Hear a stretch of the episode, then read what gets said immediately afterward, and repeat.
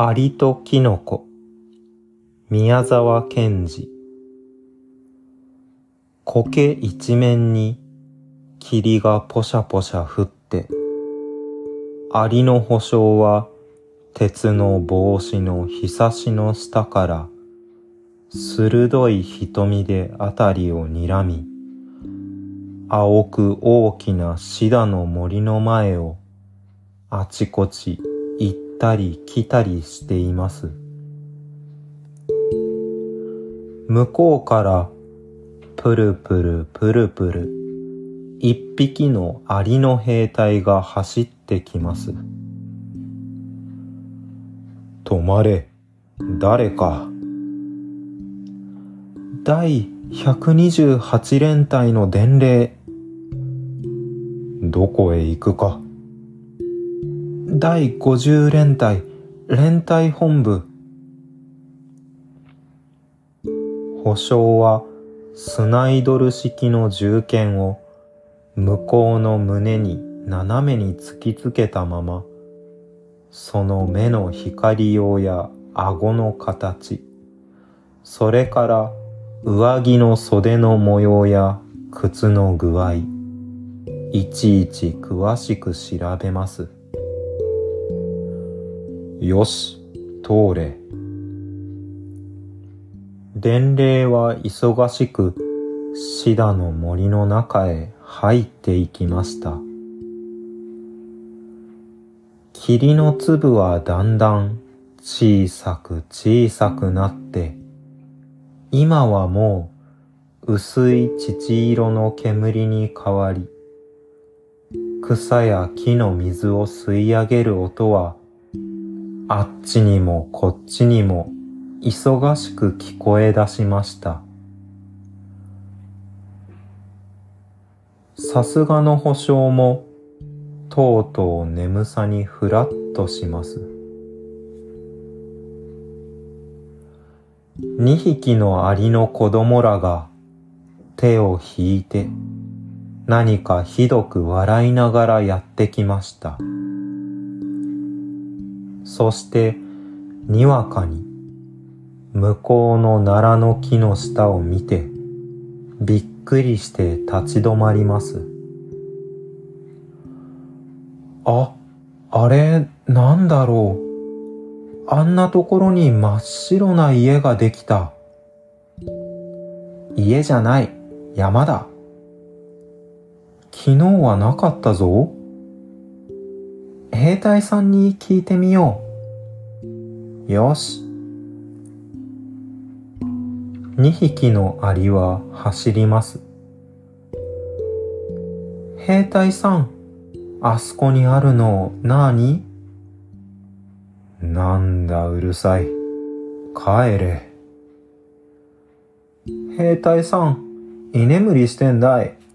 あそこにあるの何？うるさいなあ。どれだい？おや？昨日はあんなものなかったよ。おい、大変だ。おい、お前たちは子供だけれども、こういう時には立派にみんなのお役に立つだろうな。いいか？お前はね、この森を入っていって、あるきる中佐殿にお目にかかる。それからお前はうんと走って陸地測量部まで行くんだ。そして二人ともこう言うんだ。北緯25度、統計六輪のところに目的のわからない大きな工事ができました。とな。二人とも言ってごらん。北緯25度、統計六輪のところに目的のわからない大きな工事ができました。そうだ。では早く。そのうち私は決してここを離れないから。アリの子供らは一目散にかけていきます。保証は剣を構えて、じっとその真っ白な太い柱の大きな屋根のある工事を睨みつけています。それはだんだん大きくなるようです。第一輪郭のぼんやり白く光ってブルブルブルブル震えていることでもわかります。にわかにパッと暗くなり、そこらの苔はぐらぐら揺れ、アリの保証は夢中で頭を抱えました。目を開いてまた見ますと、あの真っ白な建物は柱が折れてすっかりひっくり返っています。アリの子供らが両方から帰ってきました。兵隊さん、構わないそうだよ。あれはキノコというものだって。何でもないって。あるキル中佐はうんと笑ったよ。それから僕を褒めたよ。あのね、すぐなくなるって、地図に入れなくてもいいって。あんなもの地図に入れたり消したりしていたら、陸地測量部など100あっても足りないって。おや？ひっくり返ってら。たった今倒れたんだ。